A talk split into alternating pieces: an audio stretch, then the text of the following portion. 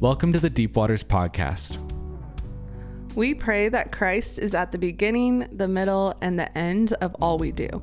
May openness and shalom mark our discussions. As we engage in conversations about the fresh move of God, may our hearts be drawn to unity. And in all things, may this shape us to be more like you, Jesus. Amen. Well, friends, why don't you grab a mug of your favorite tea, sit back, and enjoy the Deep Waters Podcast. Come on.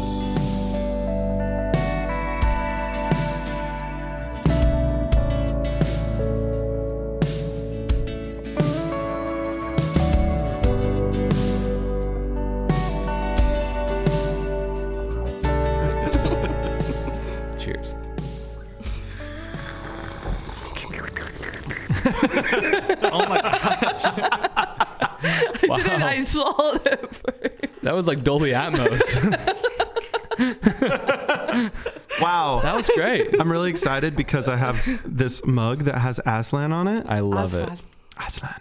With some of C.S. Lewis's words that are actually Mr. Beaver's words Mm-hmm. spoken. Oh, I love him. You know, I, I don't know if Mr. Beaver's speaking through C.S. Lewis or if Lewis is speaking through Mr. Beaver. Or God speaking through both of them. Oh wow. Who Definitely are you? oh, hi. Hi. We've got Danika Langley on the podcast. There's somebody else in our room. I didn't today. even realize. Do you want to finish your thought about Yeah, sorry. your cup? Sorry. Oh, I'm just excited because my wonderful wife got me this mug and tea for Christmas, and I'm enjoying it deeply. I love Haley. that. Thanks, Hales. I think it's great that Haley isn't your sister. Uh, way to throw back.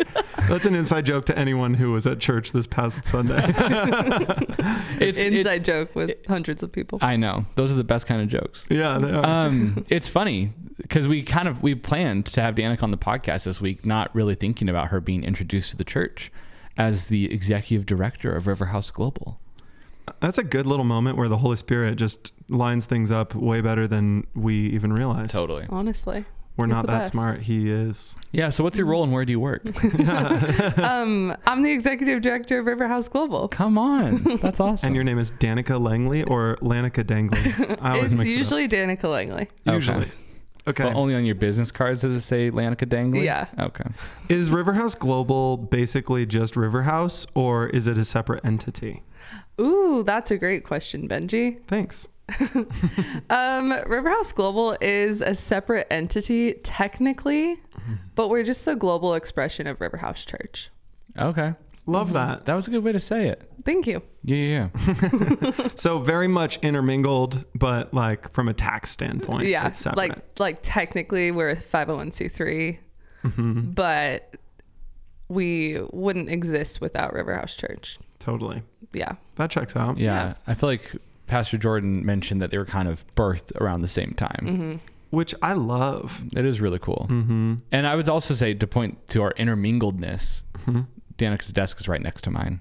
And Yeah. they're a part of our staff meetings. You Yeah. know, so it's like that's how close knit. We're very well are. kept up to date on like everything at the church Mhm. because it's most likely going to influence what we're doing around the world as well. That's good. I see that. Yeah. So it's not like Riverhouse Global is just something we conveniently created to the side to give our church an excuse not to do missions. Yeah, exactly.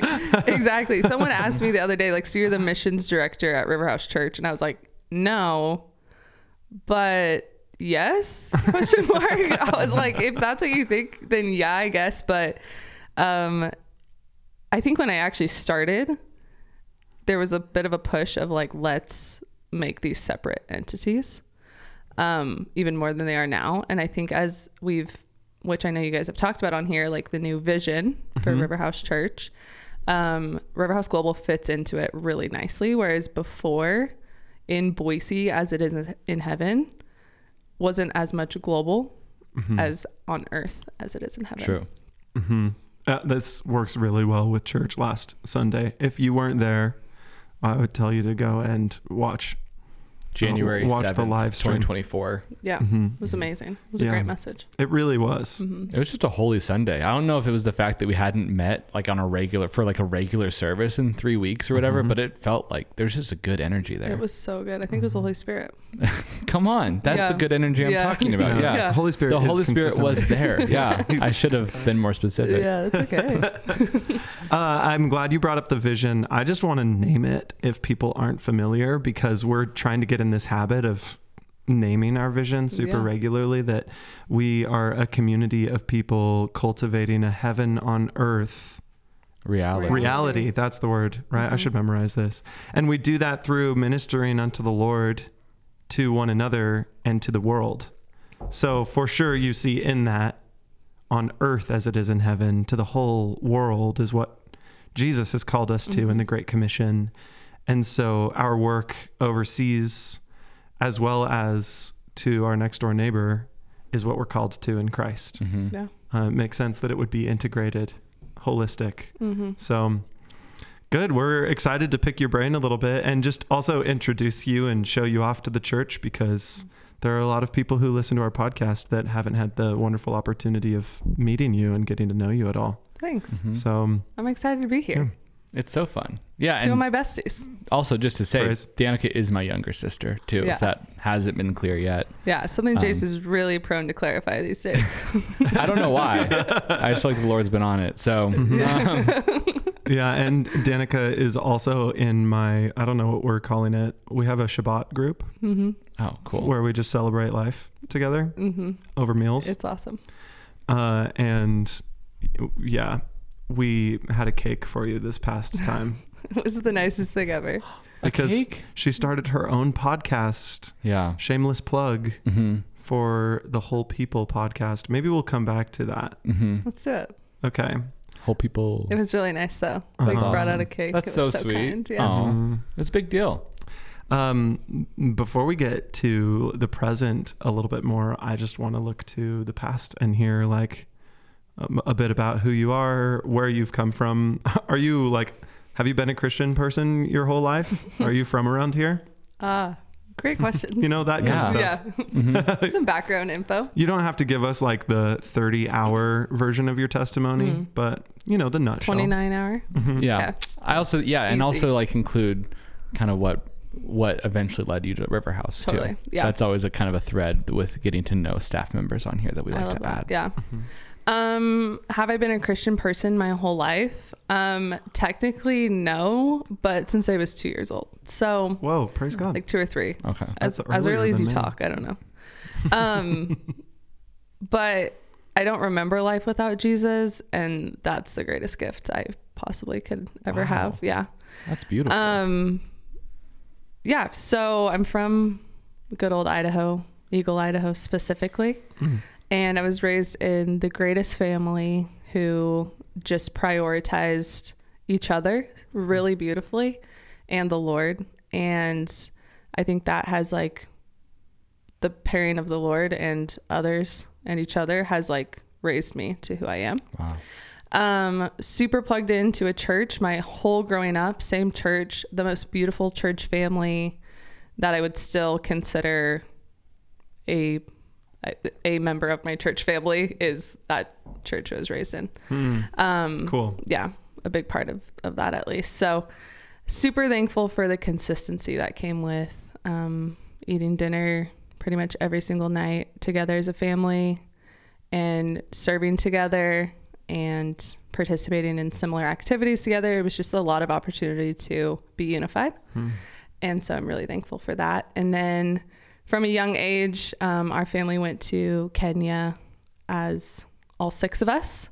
I was 12. That was this was in 2009, and it actually wasn't until the next year in, in 2010, Jason, my dad, and I went back, and that was the trip that solidified my call into missions. Mhm. Same with Jace, I think. Um, and so 13 years old, I just knew that my life would be centered around missions. And I don't even think I knew the definition of what that was actually meaning that call into missions, full time missions. Um, I think growing up, my like view was like a missionary that lives far away and comes back to the church and like reports on like how things are going and like gets money and then goes back.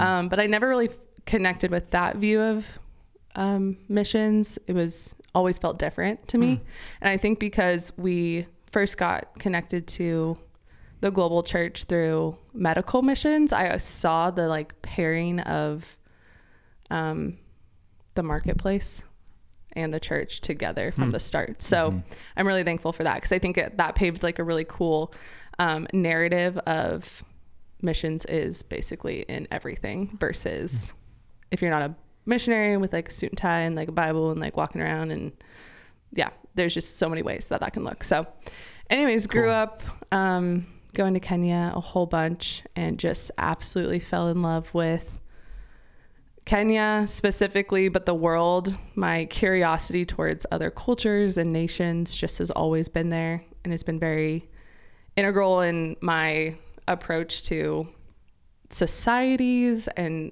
rhythms of my own life is I'm just so thankful that I got exposed to Yeah. the world at such a young age because I think it's really marked all of us um, in our family.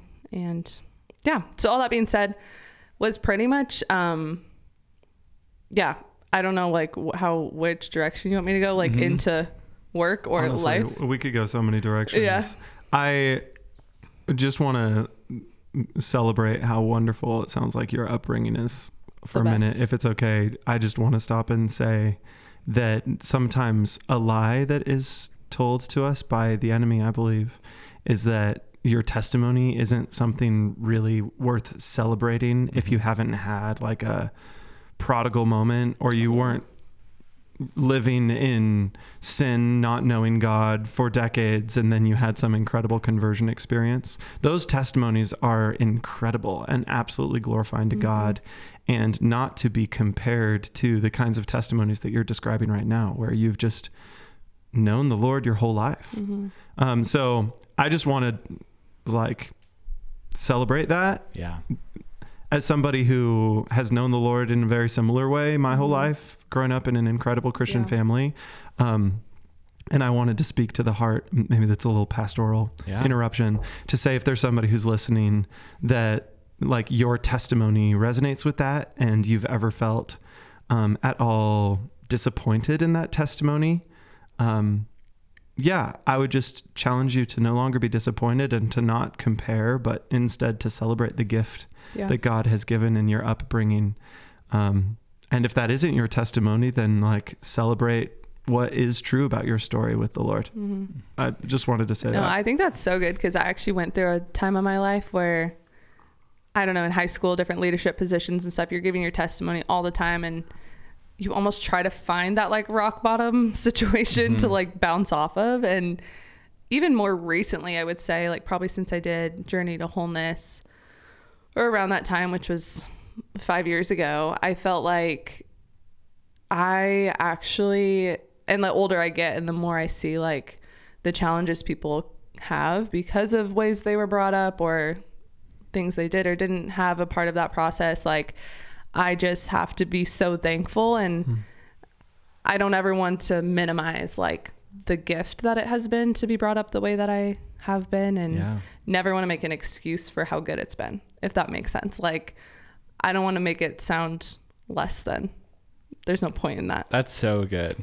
I love that. And I can even attest to that when I was on a team of people and we were sharing our testimonies. I was like, I kind of said, like, uh, it's like, it's been pretty easy, you know? Like, I, Mhm. there's no external problems that have Mhm. been that pressing. Thrown our way, yeah. And, um, but like, honestly, there was people that really like probably got the most emotional during my story because it brought so much hope Mhm. that whatever Mhm. family they have could look totally. like you know Yeah. what what is promised in the bible Mhm. of full of the fruits of the spirit yeah. um And I think this feels like a total side note, but there were things that we did as a family that led us to where we're at. it And wasn't yeah It what it didn't just happen. Mhm. And like our parents are the most intentional when it comes to like to when you're growing up and a kid you don't recognize the benefit of this like Mm.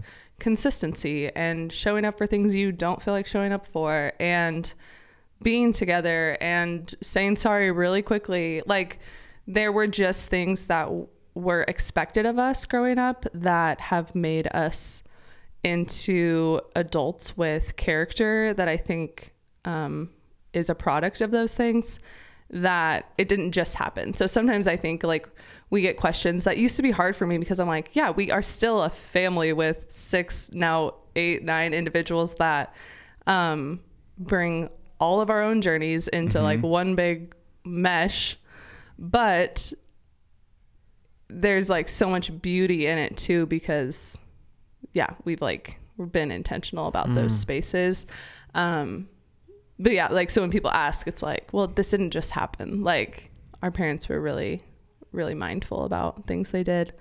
Um, but all that being said, I've absolutely had seasons of my life where I've not acted in my identity in Christ or as a daughter and made decisions that I wish I wouldn't have. So it's, there's still so much humanness in the midst of all of this that like Of course. I've yeah, I've been through things that I wish I wouldn't have gone through, but at the same time, like I the Lord was near through all of it and He's shown me like his hand in all those areas of my life and has brought me to a more secure place and dependent place on him as a father who's caring for me through that process. So yeah, in all that, it's like, you know, you're still a teenager, you're still a college student. yeah, Absolutely. this is good. Okay, thank you for letting me go there. Yeah. I wanted to hash out that side tangent. Mhm. Totally. I've I, I've a youth pastor. I've actually seen people, um, like walk away from a Christ-like lifestyle that they had been living because I think they felt like they had to step outside of it in order for it to be like a real chosen walk of life. You know. Mhm. Yeah. And for someone to choose sin intentionally because they felt like a fraud in the Christian life, because they Mhm. were like born and raised into it, is a, it's an excellent scheme of the devil. Oh, So I just want to like Yeah. call that that- out. yeah, that's so 100%. good. Yeah. You don't need rock bottom. No, you don't. Don't search for it. no, no, no, no. Mhm. Yeah. Yeah, life will bring it to you in Yeah. other ways. Yeah. Um, okay, and when you said like you were 13, the second trip to Kenya um, was the trip that this missional call seemed clear on your Mhm. life. Would you hash out what that means? Yeah. Like, how did you hear that? Did the Lord speak to you? Yeah. Yeah. Yeah. So that first trip, I feel like was just an opportunity to like see the world. I don't remember a ton of culture shock per se, but just like I'm in Kenya. This is such a new opportunity. I'm 12. All I've known is like elementary school and sports and American living. Um, so it's just, you know, your mind is just like expanded and it's beautiful. And you're like, what is this reality people are living in? It's amazing. So I think a lot of times, especially being from um, the West, you're like, I'm going to go to Kenya once. What a great one time experience. So then for it to become a second option, like to go a second time was an option. It was like, I think my brain went to like, wait, is this actually to be a thing now? Like, is this Hmm. to be a part of my life? And I think that shift made me a little bit more open to the idea of the Lord calling me into something that was so different than what I had seen all growing up. Um, however, the people that run the organization that we are with are have done that their whole lives. So, and we're very close to them. So, it was, I got like firsthand um, experience and seeing like the back and forth living of traveling over there, coming back, working, having job, you know. So I think that was that was modeled to me, and I actually think it was through one of those like devotionals. Do you remember? Jesus calling? Like, Not Jesus calling, but similar vibe of like the day. What are they? They're like the paper ones, like catalogs oh, that they have at church. yeah, I forgot those are called. Yeah, they're like like new every morning devotion. yeah and, and like it's that. like not one that you're necessarily like this is going to be the most profound thing i've ever read but one of the leaders of that ministry i think either gave it to me or both of us and was like i, I feel this for you guys yeah. and um, it was kind of in that process of getting ready for that trip we had like a retreat and I, I, I don't actually remember the exact moment, but I remember us at the same time being like, I, am feeling a call to We were both like missions. crying, weren't we? I think like so, on the yeah. step. I remember that, like sitting on on like a step. doorwell, I like a like we're on doorway. the couch. Okay. I don't know. it's been a while, but we both like I've like back then wouldn't have language to say the Holy Spirit this or the Holy Spirit that, Mhm. but the fact that I'm like in the Lord's presence, we might have been praying or worshiping, and then like Mhm. really feel like you just get this clear download of like this is you're gonna be doing something like this, yeah. and yeah, I would have said I was called to missions then, and I feel like I would have clarified it now, like really called to ministry Mhm. and like to whatever the Lord has for me. Hmm. Yeah. And not even like a vocation as much as like a lifestyle. hmm I would feel Yeah. more if I could like interpret what it has become. Of course, my life is within like missions now, but I wanted to be a nurse like for all my growing up. I wanted to do, I didn't see myself ever working for a nonprofit or for a church um, as a vocation. Yeah. I, I really thought it would be volunteer. Mhm. Yeah. Yeah, kind of like that. You talked about the the marketplace, people in the marketplace Mhm. going over there, um, and that's because people are using their skills that they've developed through college and training and education that Mhm. um, put them in the marketplace, and then they get a you know kind of tai chi those to the to the kingdom. You know, use them towards like Yeah. and like use that towards the kingdom's uh, call, which is Yeah. so cool. So cool. That's excellent. Wow. Okay, that was a fun clarification. Mhm. Thank you. Yeah. Because I wonder how, yeah, like a 13 year old hears the voice of God or starts to see vocation. I think it's probably encouraging to people to hear that you didn't have a very well defined, clarified life plan hmm as a 13 year old, Yeah. but instead there was like a burning on your heart that felt confirmed by the Holy Spirit. And now you're invited into a journey of discovery. Yeah. And Yeah. we're still on that journey. Totally. Totally. Yeah. I Mhm. like that. I think for me, it was like maybe less of like, you are called. Here's these golden tablets Mhm. and keep them in your pocket because you're called, kind of a thing, to more like a realization of what life in the kingdom actually looks like. yeah. Like an awakening of our the call that Hmm. Christ gives to every Christian Mhm. is like, wow, this is a beautiful life that we get to p- be a Mhm. part of, and we've been called as co-laborers from Christ to go do this. And I feel Yeah. like that was more like this full realization of, wow, life is way more than just, you know, Yeah. sports or school or becoming a Imagineer or whatever it was that I wanted to Mm-hmm. do back then, Shout out that. or Disney. still do. Yeah. Yeah. Yeah, yeah. For sure. I will say though, like my high school experience, so 12, 13 is like seventh and eighth grade.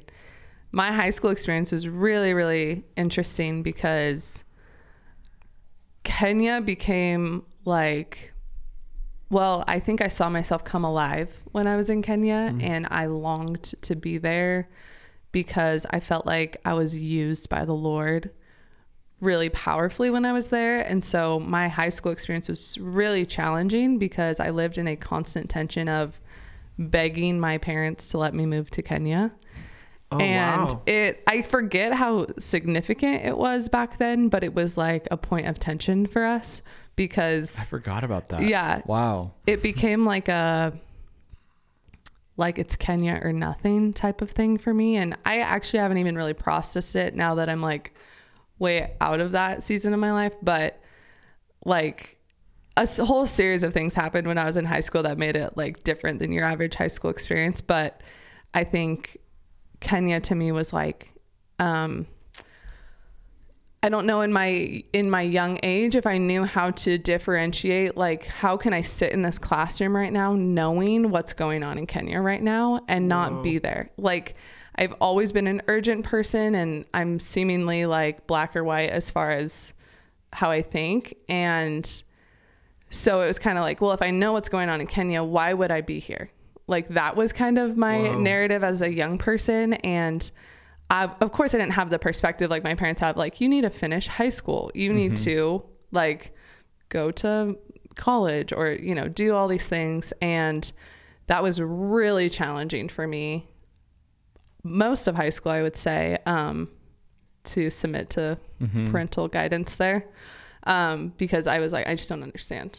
Like, there's, I just remember th- I can I can think of many many circumstances in high school sitting in random classes, math, history, and being like, no one understands my urgency. There's so much urgency to the kingdom and we're not doing anything about it. And I just remember thinking that exact thought all the time as a young person. And so, yeah, to the point where I like quit sports at one point because I was like, it's not worth it. And then my friend's like, well, what else are you going to do? You have to be here. So then I joined back in and yeah, it's interesting.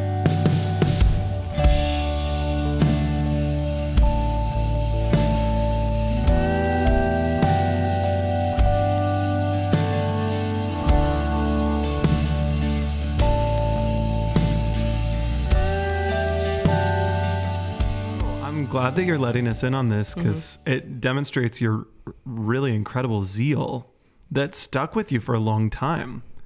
I have heard testimonies and experienced myself some of that reverse culture shock where you get back from a developing country Mm-hmm. to a really opulent place like Idaho. Yeah. Or like Albertsons. yeah. It's unreal. you go there, like the options Yeah. are crazy after going to a grocery store in another country. Yeah. I've felt like actually kind of repulsed at how much fresh water my household uses, Mm-hmm. knowing how few people have access to it in Yeah. certain countries or whatever, like fill in the Mhm. blank of an experience. I've heard that like grocery store one is maybe the most common denominator for Mhm. people. hmm Like, wow, look Yeah. at the incredible abundance. It feels infinite that we have on multiple street corners every like quarter mile in this city. Oh yeah. Yeah. For me, it's the order of our traffic.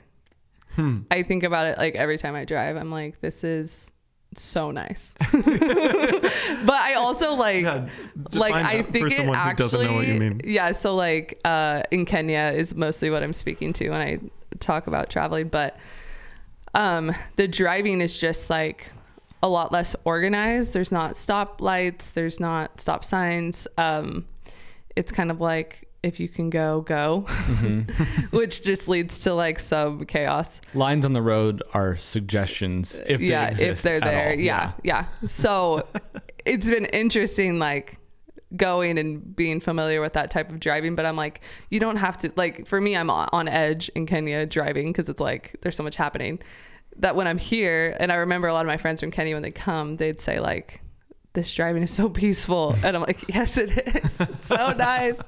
I think about that. I like often i'm like thank you god that we have such a peaceful driving here. Yeah. I That's think about that one like every day for sure. That's Whoa. funny. hmm And it's interesting too because, yeah, I guess I don't know if there would have been benefit in like our family up and moving to Kenya and just being able to like fully dive into that culture. I wanted but I, that. I wanted that so bad, and that was my first big disappointment is when we didn't do that. That was my b- biggest heartbreak. I feel like Wow. mom and dad kind of floated the idea. Oh yeah, bit. there was a summer that it was it's like we it might was go an there for a summer. it was like three months or Wow, something. you were really considering. Yeah. And I remember when they told me that we weren't going, I just was like, I'll never be understood. I was so sad. Okay. I was so, so sad. Obviously, not like to Very- that that's depth, very but it, high school too. it's how it felt. Yeah. It was just like everything I hoped for. It's not happening. Can I ask that zeal inside of you? You're like, we're not going to Kenya. Then what's the point? I don't know if you'd much. use those words. Uh, are you thinking because this is what God has called me to, or like this is what God has called Christians to, and Christians are over here in comfortable America just wasting their time when there's so much need? Yeah. You know, like is Yeah. this is this more of an individual urge, or Right. is it sort of a collective? Like, wake up, guys! All of my youth group needs to go and live in the developing world together. I think it was more individual. hmm I felt like from the beginning, I recognized that my desire to be there was not common for someone my age, and especially with how much I desired to be there.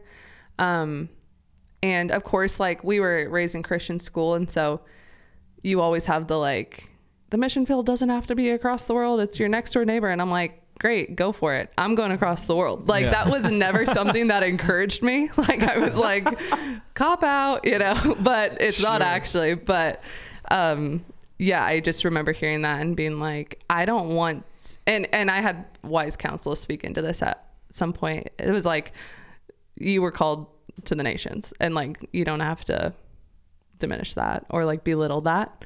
And not everyone is. And I think I recognize like my willingness to go as like pretty rare at that age where I was like, Mom and Dad, you can come with me if you'd like, but no pressure. Like I'm gonna go. and I think even my parents are like, uh, what? Yeah. like, do You're 14. want us with you? it's like, mm, no. wow. Yeah. Okay. This Yeah. is this is wonderful. I'm Yeah. seeing like But my The heart wants every American to see life out of America in Oh, general. So, yeah, Christians, not like, I just think the world mm, is the completion of like humanity, obviously, and America is not single handedly mm. humanity. honestly, That's a good thought. yeah, a simple thought that's wildly profound. Yeah. and we need to be reminded of. I had a paradigm shift when I read a book called The Hole in Our Gospel by Richard Stearns. And he, one of the primary takeaways I had was essentially that, that like God, God, Jesus calls us to love our neighbor as ourself. And we live in a global economy where our neighbor has now not just become the person next to me in my suburb, but also the Kenyan Mm-hmm. and like the Kenyan might not be able to like n- know me as a neighbor because they don't have the resources to get to me like I have the resources to get to them. Mm-hmm. Um, and so in a way, the church, maybe not every individual, um, but the church has a responsibility to recognize that global neighbor calling. Uh, especially in light of the Great Commission, when Jesus says, "Go forth to all nations," and they didn't have airplanes in the first century Mhm. Palestine. Yeah. You know, Yeah. um, so yeah, I'm That's glad good. I'm glad that you're flushing this out because I I think it really can be a call, maybe ought to be a call that every Christian has to some degree. Mm-hmm. And we need to flush out, Lord, where do you have me in your body as it relates to global missions? Yeah. Do Absolutely. you think that's a fair question for everyone no, to ask? absolutely. And I actually think like our younger sister Paige, she's gone around the world. She's spent lots of times in other, lots of time in other countries, and now her heart is like burns for refugees in the U.S. Hmm. But I don't think she would have that passion for refugees here if she hadn't seen the reality of life elsewhere, um, and the beauty of life elsewhere because I think sometimes you think, oh, a refugee, they've come and thank God they're in America. I'm sure they're so happy. And then you're sitting at dinner with them. Like she had me over for dinner with some of her friends from Afghanistan, and they're like, we cannot wait to get back to Afghanistan. And in my naive understanding, I'm like, really? And they're like, yeah. Like the picnics we have with our family on the weekends and like the parks there are beautiful and like we love our life there and you know, X, Y, and Z. And I'm like, Lord, let me understand life Wow. elsewhere because there's literally beauty in every place on this earth and every face and person and culture. And so, and I think you un- you get a really cool glimpse of God when you meet someone that lives life completely opposite of you Mm-hmm. because we obviously create our lives built on something and so if they built their life on something in a different way it's like wow god like keep me open-minded keep me like Mm. flexible in this so yeah, Can't That's a good enough. point. I I am just thinking about how I feel like in the last 20 years the view of short-term missions has changed a lot, at least in my world, and I think I can see it in in River House Global where I think before we would kind of we want to go over and and build churches that look like our churches and you know we go over because we have something that they don't have and we look at it, that disparity and say well the, of course they want what we have too.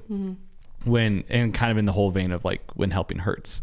Um but now it's like we're going to um southeast asia next week and i'm so excited to go over there to experience what they have Yeah. and bring it back here and to be just um kind of like uh, like circuit riders within the church to just carry what the church has on one side of the world to the other side of the world, kind of like to your point, um, instead of thinking I'm going over there because I am more holy than them or I have I have it more figured out or the way that we do things here is superior than the way that they do things there.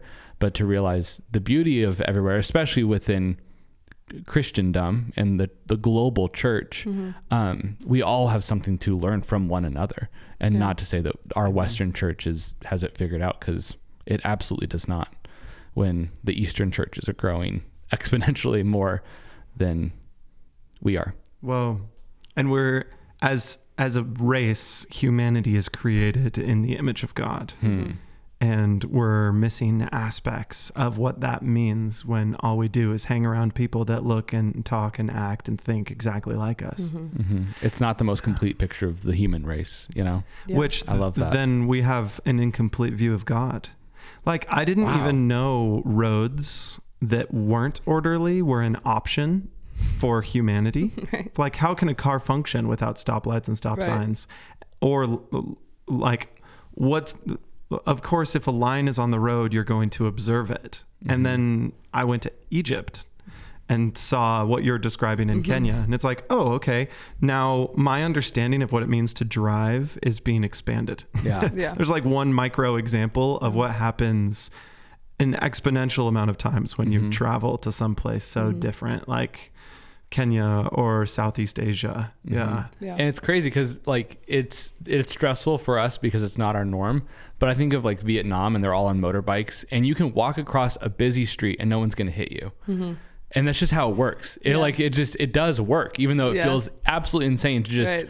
walk into traffic. But they're all on motorbikes, so everyone just goes around you. You just make it You across kind of have the to street. like all be confident Yeah. for it to work though. Totally, You know? yeah. Like, one person's like, oh no. yeah, totally. If you like hesitate and like try to jerk a motorcycle Yeah. like out, you know, it's That's like when you get hit. Yeah, It totally. would not go as well. Fascinating. Yeah.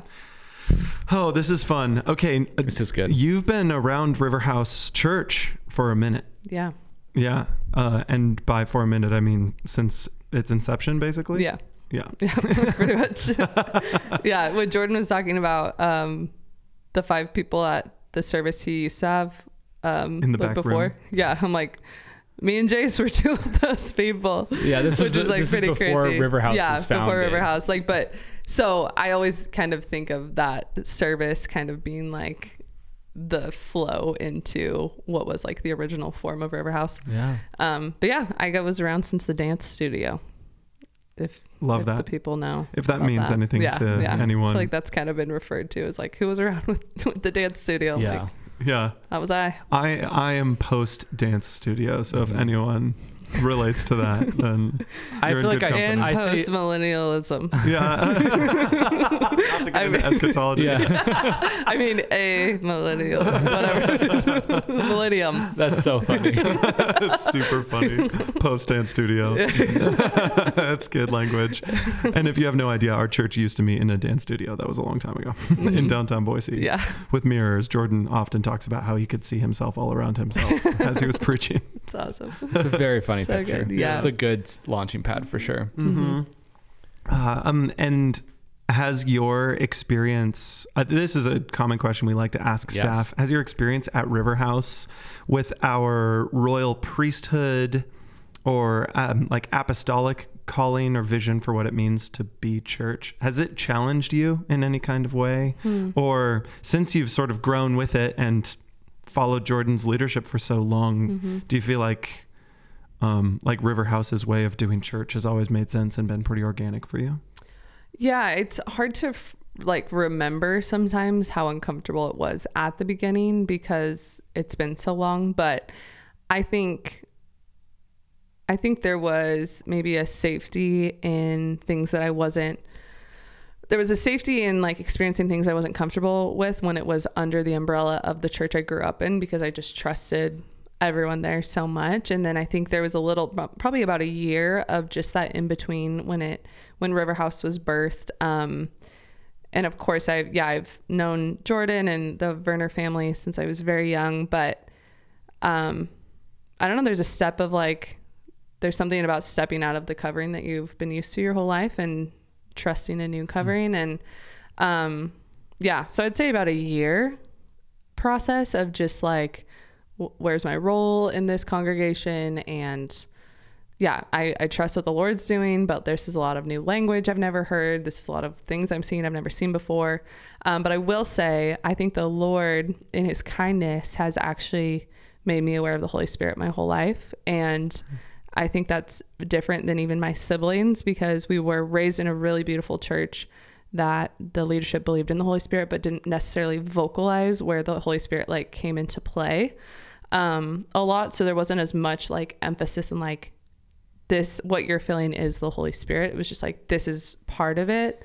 Um, but I feel really thankful. Like I feel like I actually knew about the Holy Spirit before I even um, called him the Holy Spirit, and somewhat operated in him before I even knew what was happening. So Sure. at least that has been a common thread throughout my life. So the dependence and the move of the Holy Spirit has never been shocking to me, but probably trusting different leadership has been was the harder thing Hmm. for me than Wow.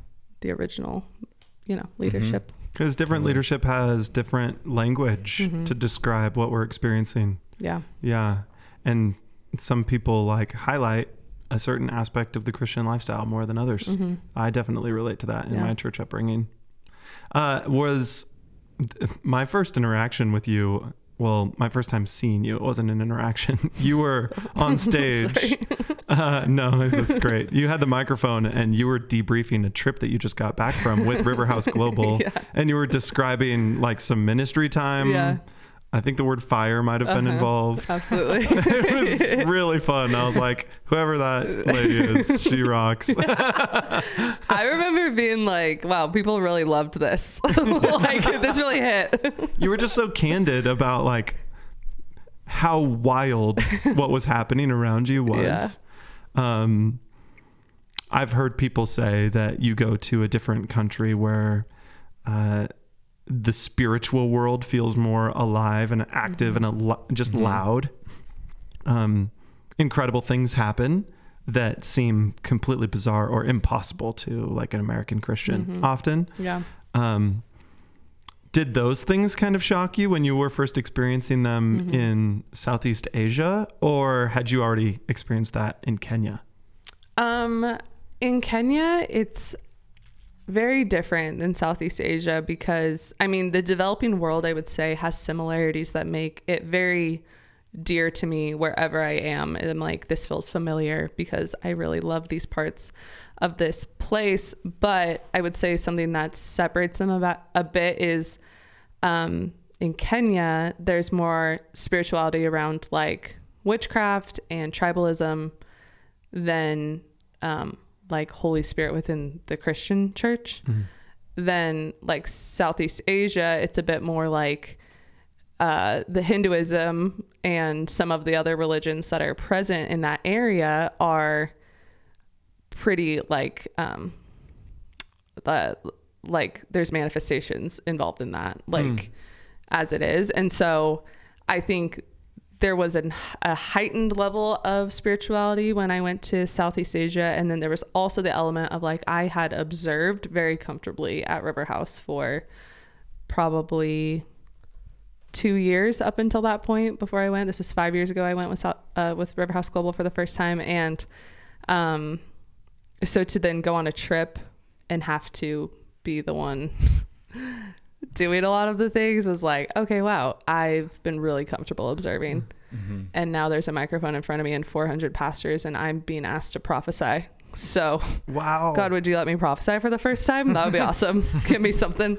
Um, yeah. And then deliverance was not ever something I had been around. Um, slightly within witchcraft in Kenya, but not pers- not me personally like participating in that, just the knowledge of it.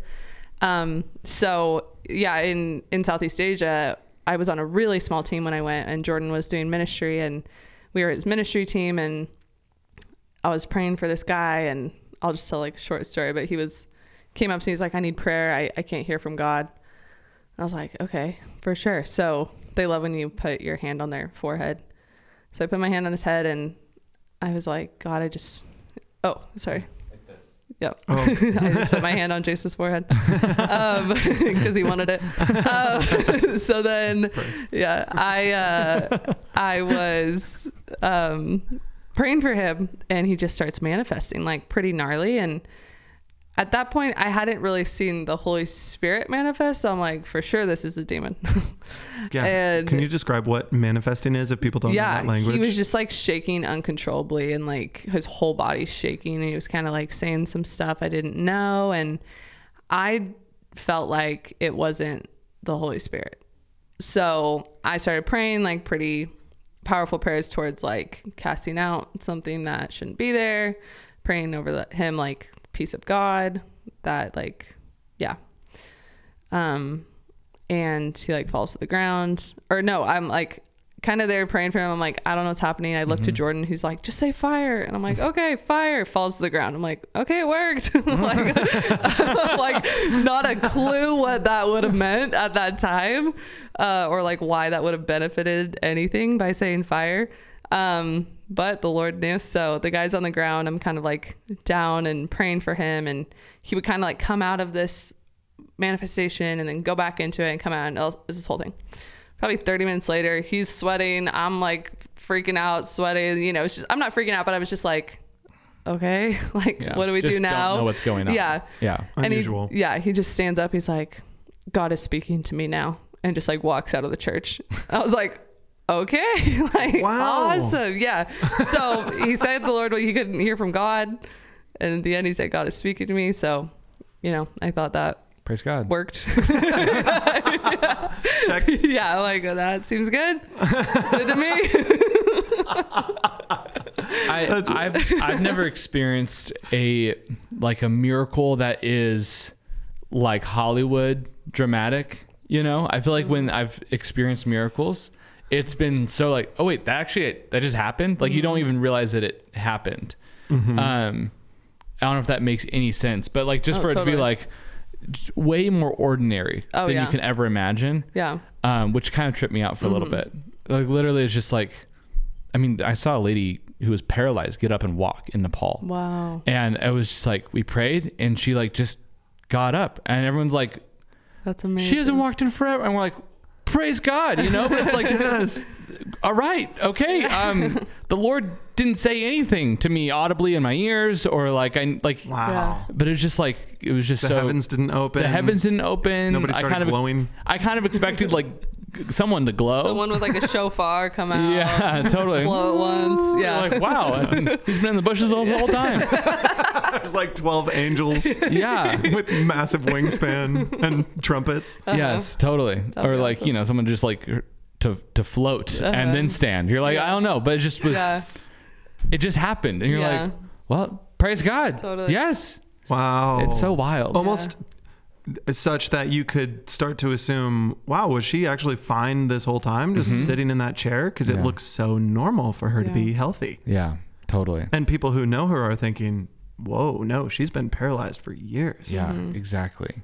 Exactly. Funny how those seeds of doubt even come in when something that miraculous happens Mhm. because it looks so ordinary Mhm. how incredibly miraculous it is. Or I'm Yeah. assuming in this um in this moment of deliverance that you were describing, Danika, it's like, well, maybe the person just had a grand mal seizure Right. and Right. lost sense of their tongue and then stood up and they're making up things about God's voice or whatever. Like it seems like the voice of doubt could always dispel Yeah.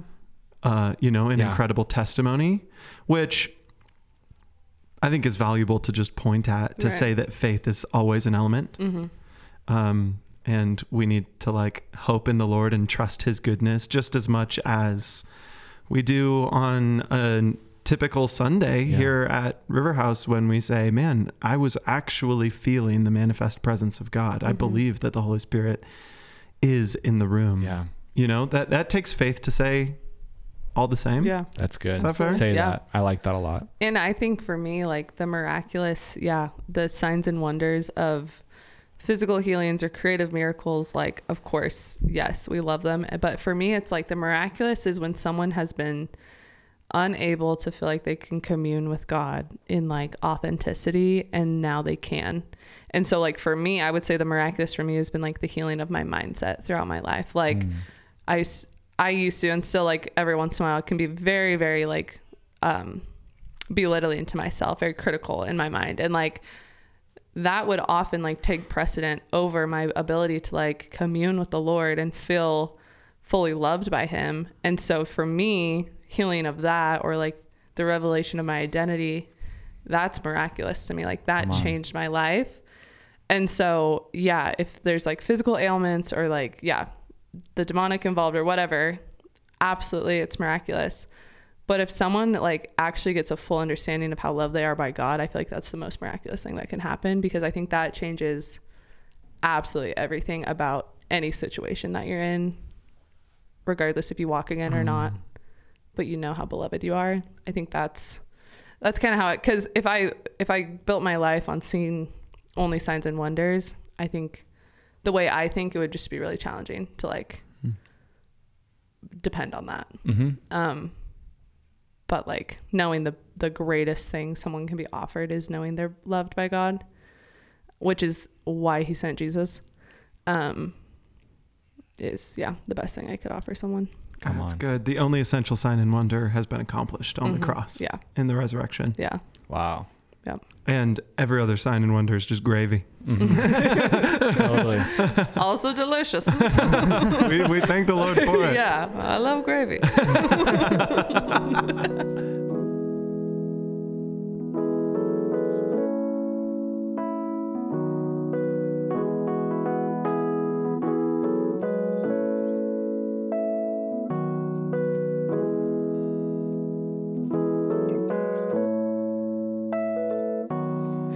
I switch gears a little? Yeah. Um, I would love to hear you speak a little more, Danika, to what Jace actually brought up earlier about this whole when helping hurts kind of paradigm Mm-hmm. around global missions and nonprofit work Mhm. overseas.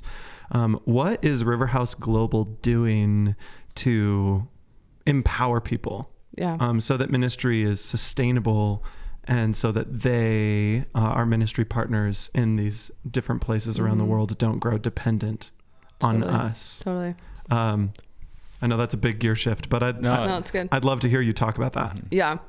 Just for the listener, if they haven't heard of When Helping Hurts, it's a book that was written that's been really pivotal and kind of a shift of nonprofits um, where it looks at hundreds of years of people's good intended efforts actually causing more hurt in the long run. So the one that sticks out to me, I don't even know if this was in When Helping Hurts or a documentary called Poverty Inc., but like Haiti uh, produces rice as a country hmm and I think the U.S. or some countries started like shipping rice over there by like the tons Yes, after during the Clinton administration. Okay, I remember yes. this. Yeah, Mhm.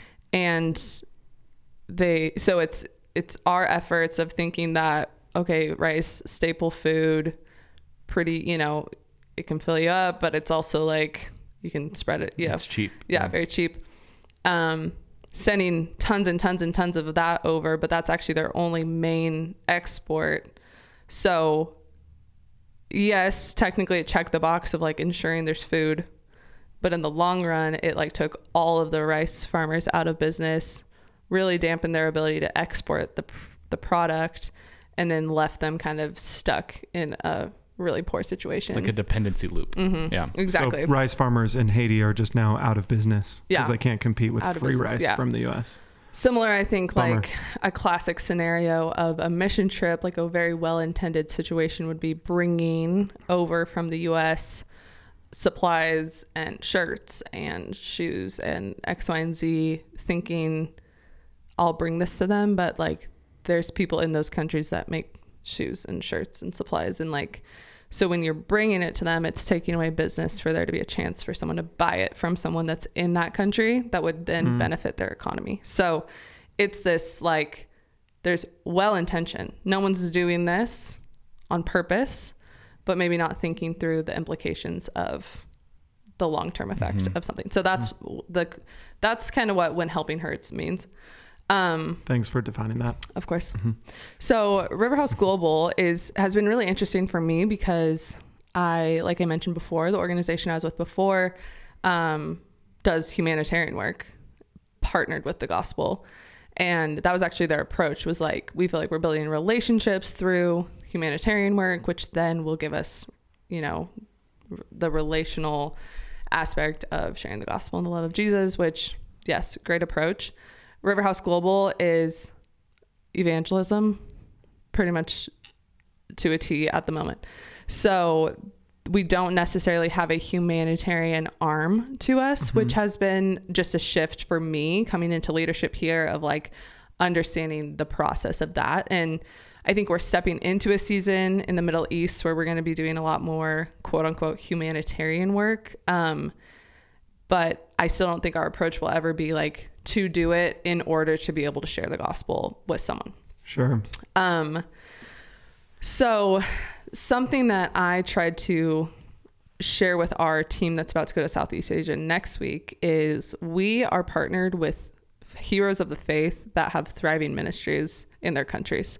So we are not partnered with people that are dependent on us or uh, need us even to like if the partnership ended tomorrow for whatever reason they would be fine. We get to support one another um, because our visions have aligned and we see the beauty like we've all talked about in this podcast of working together globally.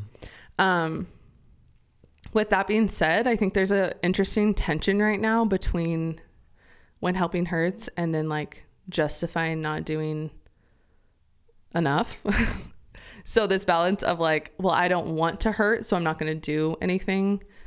We're just going to do evangelism we're just going to do this um, that i think we're kind of dancing in right now as an organization because um, we're very very led by the holy spirit. And so there's this balance of like how much do we plan ahead because we want to be open to the leading?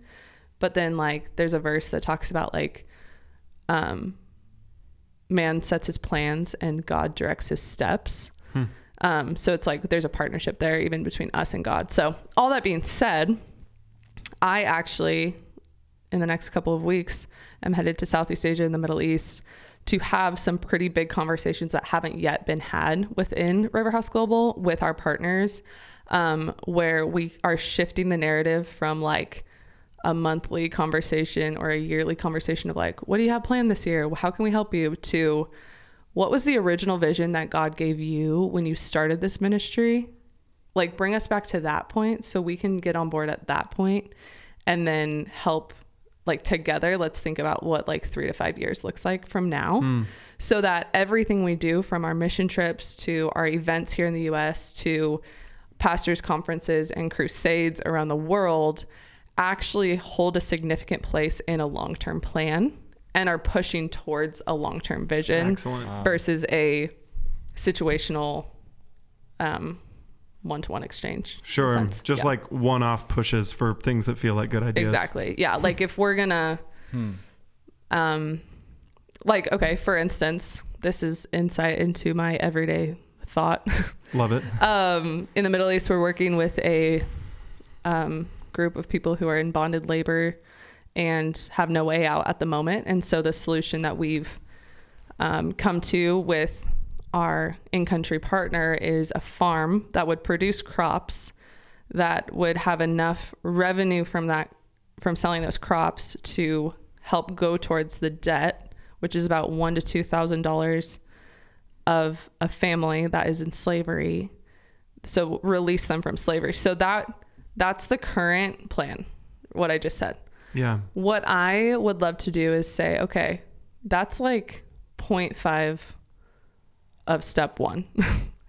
step the rest of step one is like we catch them into a place that's where they can heal, recover, be counseled from the trauma they've been through, be counseled from the things they've gone through for generations, and then set them up to be um, citizens of heaven and create heaven on earth realities within their country. So it becomes like, yes, there's freedom from their situation of slavery, but now you're like, how do we walk with you in discipleship and recognize what you've gone through like no human should gone like should have gone through.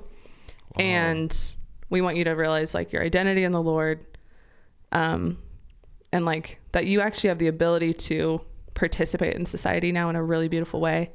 And then like for me, which this is like only the redemption of the Lord, what I would mark or key as transformational success would be them doing it for the next family in slavery as well. So for me, that's a long term solution. That's that takes a ton of effort and a ton of in- mm. intentionality and makes our growth impact a lot slower. But you're going way deeper with the people that you actually are able to work with. Um, but maybe that doesn't mean we're act- we're covering every single uh, brickyard in the Middle East as quickly as I would want us to. But we're making significant ap- impact where we're at right now. That's incredible. Thank you. That's a really great practical example of Yeah. what's happening. Yeah, I feel like that's holistic and Also, it's really exciting. uh, extremely exciting. Wow, that's Yeah. so cool. And it just reminds me of the way that Jesus chose to scale his ministry, which Mhm. was not huge crowds, super efficient all Yeah. at once. It was like, let's do life on life for a while, Mhm. guys, around Yeah. a table, people Yeah. who can fit in my living room or that person's upper room Mm-hmm. and then see how this organically multiplies because um, discipleship is something that doesn't happen overnight. Yeah, Yeah. absolutely. And the unraveling of deep trauma and the building up of our sense of identity in the Lord is a lifelong journey. Yeah. Yeah. Yeah. That needs to be pastored well. Wow, this is great. Thank you for that. Yeah, of course. That's really wonderful. I'm also wondering if it would be helpful. This is a teeny bit of a backtrack, but Mhm. you said humanitarian work, and I'm Mhm. just wondering if people don't know practically what Yeah. humanitarian work means. Yeah. Could you give some examples? So like Charity Water, which is a crowd favorite. Mhm. Um, Personal favorite we love it. It's yeah. basically the the nonprofit in the U.S. that most nonprofits are looking to for guidance and like let's do what they're doing because obviously it's working. But their sole focus is water, getting clean water to the world, to the whole world, and that is what I would would key as um, humanitarian work. So it's Mhm. I know like the founder uh, of Charity Water is a Christian, but they're not doing their work to get like people saved. Yeah. Jesus, you know. Right, right. Like, it's not it's- evangelistic. Yeah, exactly. So even nature. like are some of the big nonprofits like World Vision or Compassion International, like they are good pictures of humanitarian work mixed with the gospel because they do like child sponsorship. So that's taking care of practical needs. That's looking at the human. What are these needs that this human has? And then of course believing that their soul is also like in need of a savior, in need of love. And so it's pairing the two together. So that would be the difference. Whereas there's evangelistic organizations that are doing ministry, door to door, you know, all the things, Mhm. crusades, hmm and then humanitarian work. Good. Yeah. Thanks. That's helpful. Mm-hmm. Absolutely. Wow. So good. Other burning questions? I, Well, we- I know we could talk. We do need to wrap up soon. For a but long time, I yeah. think one one thing that I just want to ask you or say or set you up for is your your life is more than just Riverhouse Global. Hmm. You know, Mhm. it's, Oh, it's only Yeah, a week, uh, just a job you have. Um, what are some things that like you have that the Lord has you like excited about right now in your personal life? And um, I think now would be a cool time to plug the Whole People podcast. too. Let's go. Yeah. Um, yeah, River House Global isn't my entire life, but I like kind of what I said before. It's I'm not a I'm a pretty black and white person, so it's like for me, I can't really see myself in a job where it couldn't be like every part of me like comes Yeah. alive with it, you know. So it's not my entire life, but it is. You do you do think about it a lot. but it's pretty much Yeah. all consuming. Um, hopefully not in a way that's leading to burnout. yeah, no, no, no, never, Okay, never. in the best way. Only in the best way. Come on. Yeah, absolutely. Praise God. Um, within that, in the last like year or so, I went through some challenging months of my life where I just felt like the Lord kind of brought me back to the place of like, why am I doing what I'm doing? Because I've been involved in nonprofit for 14, 15 years now. Um, and the first 10 of those were volunteer work. hmm Um, and so you kind of, I at least for me, I think I kind of got caught up in the. I'm doing it because it's like good and you should and it's easy now because it's just familiar. to over the last year, I feel like the Lord really refined in my heart like this burning desire to see people like know his love where I think I like love the idea of having like a really successful organization before. Um, and I do care about that, but that's if that's even anything, it's second to the Lord and his like name being made greater around the world. So Come on. um, in that process, I was aware of the fact that I haven't had a hobby for like maybe five or six years. Tennis? Well, yeah, She is an incredible tennis player. except not at all, but I look awesome.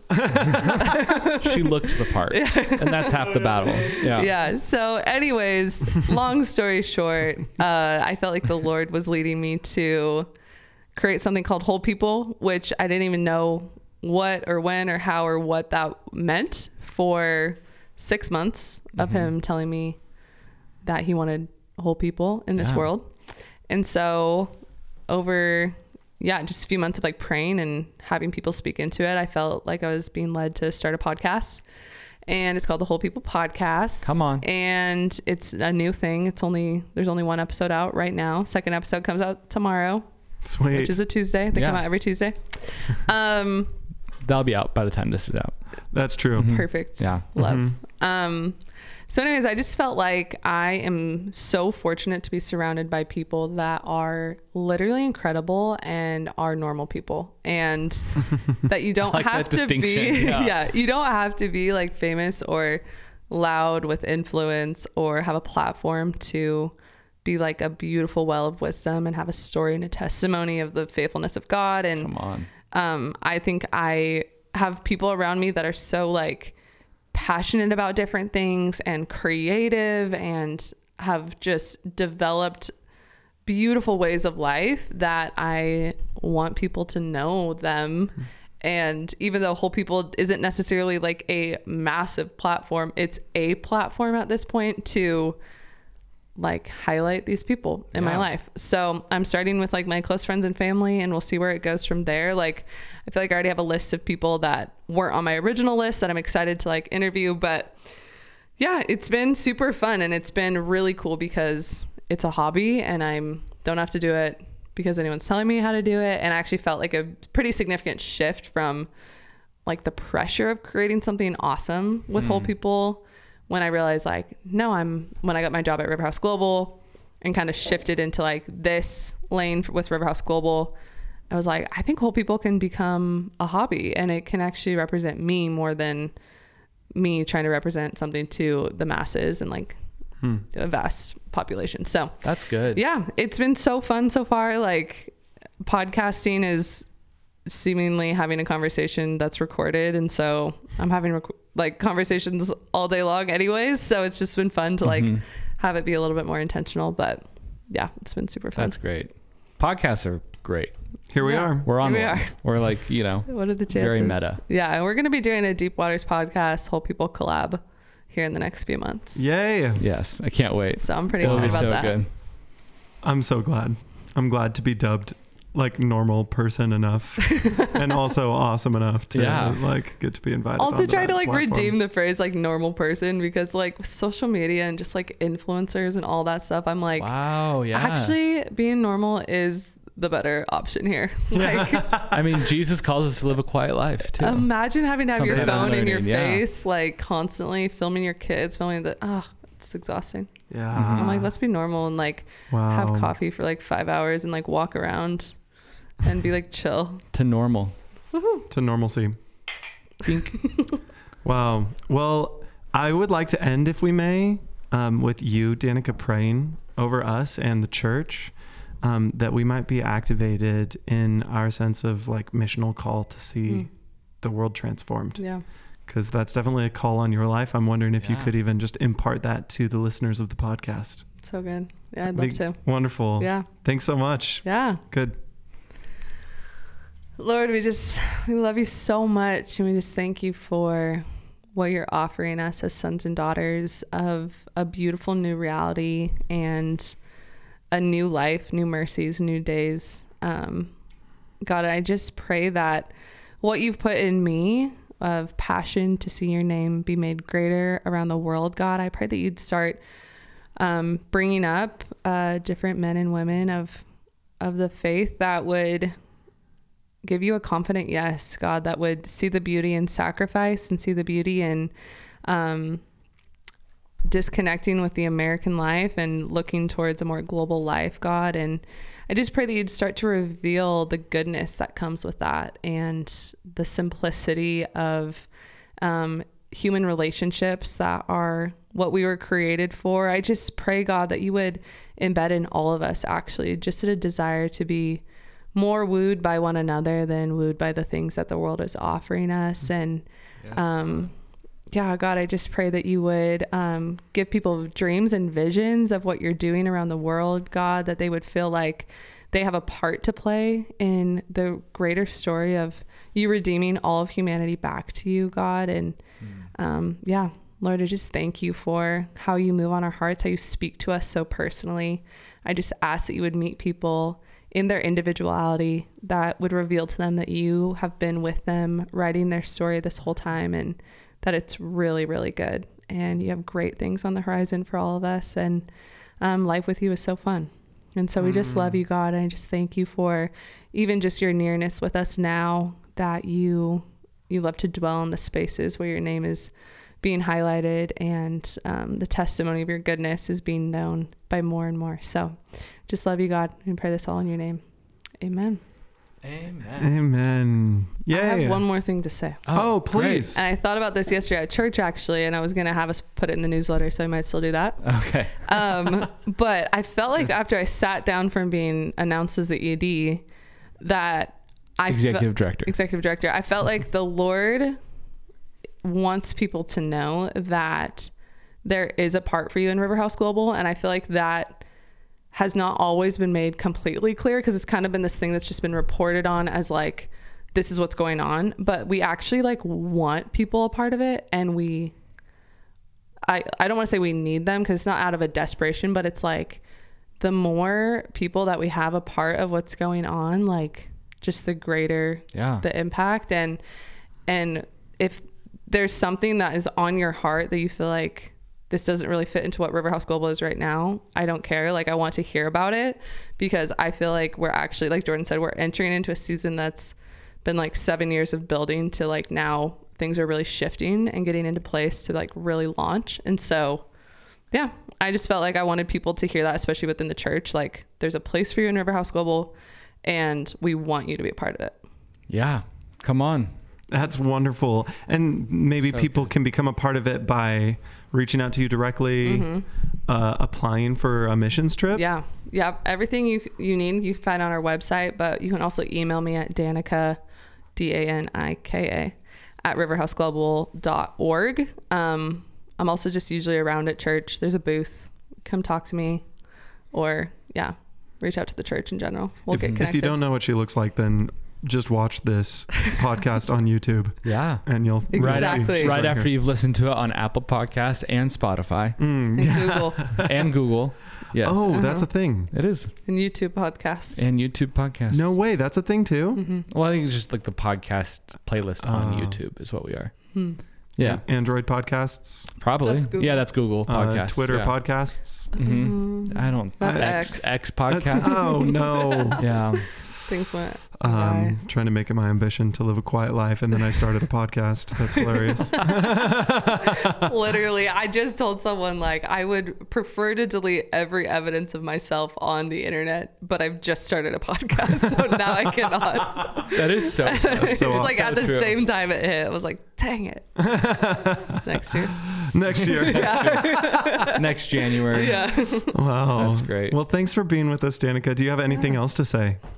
Don't want to cut you off. Nothing. No. Yeah. This has been awesome. Thanks for having me. Yeah, it's been so fun So Mhm. fun. getting to show you off to the church. Thank you. Yeah. Thanks, sis. You're wonderful. We're so excited to see everything that is in store for Riverhouse Global, for your ministry. Thank you. And um, I think we speak for the church when we say we're all behind you and believing Thank you. in you, Yeah. trusting that the Holy Spirit has you in this Mm. role and that He is like working incredible things through your brilliance and strategy mm-hmm. and leadership. Wow.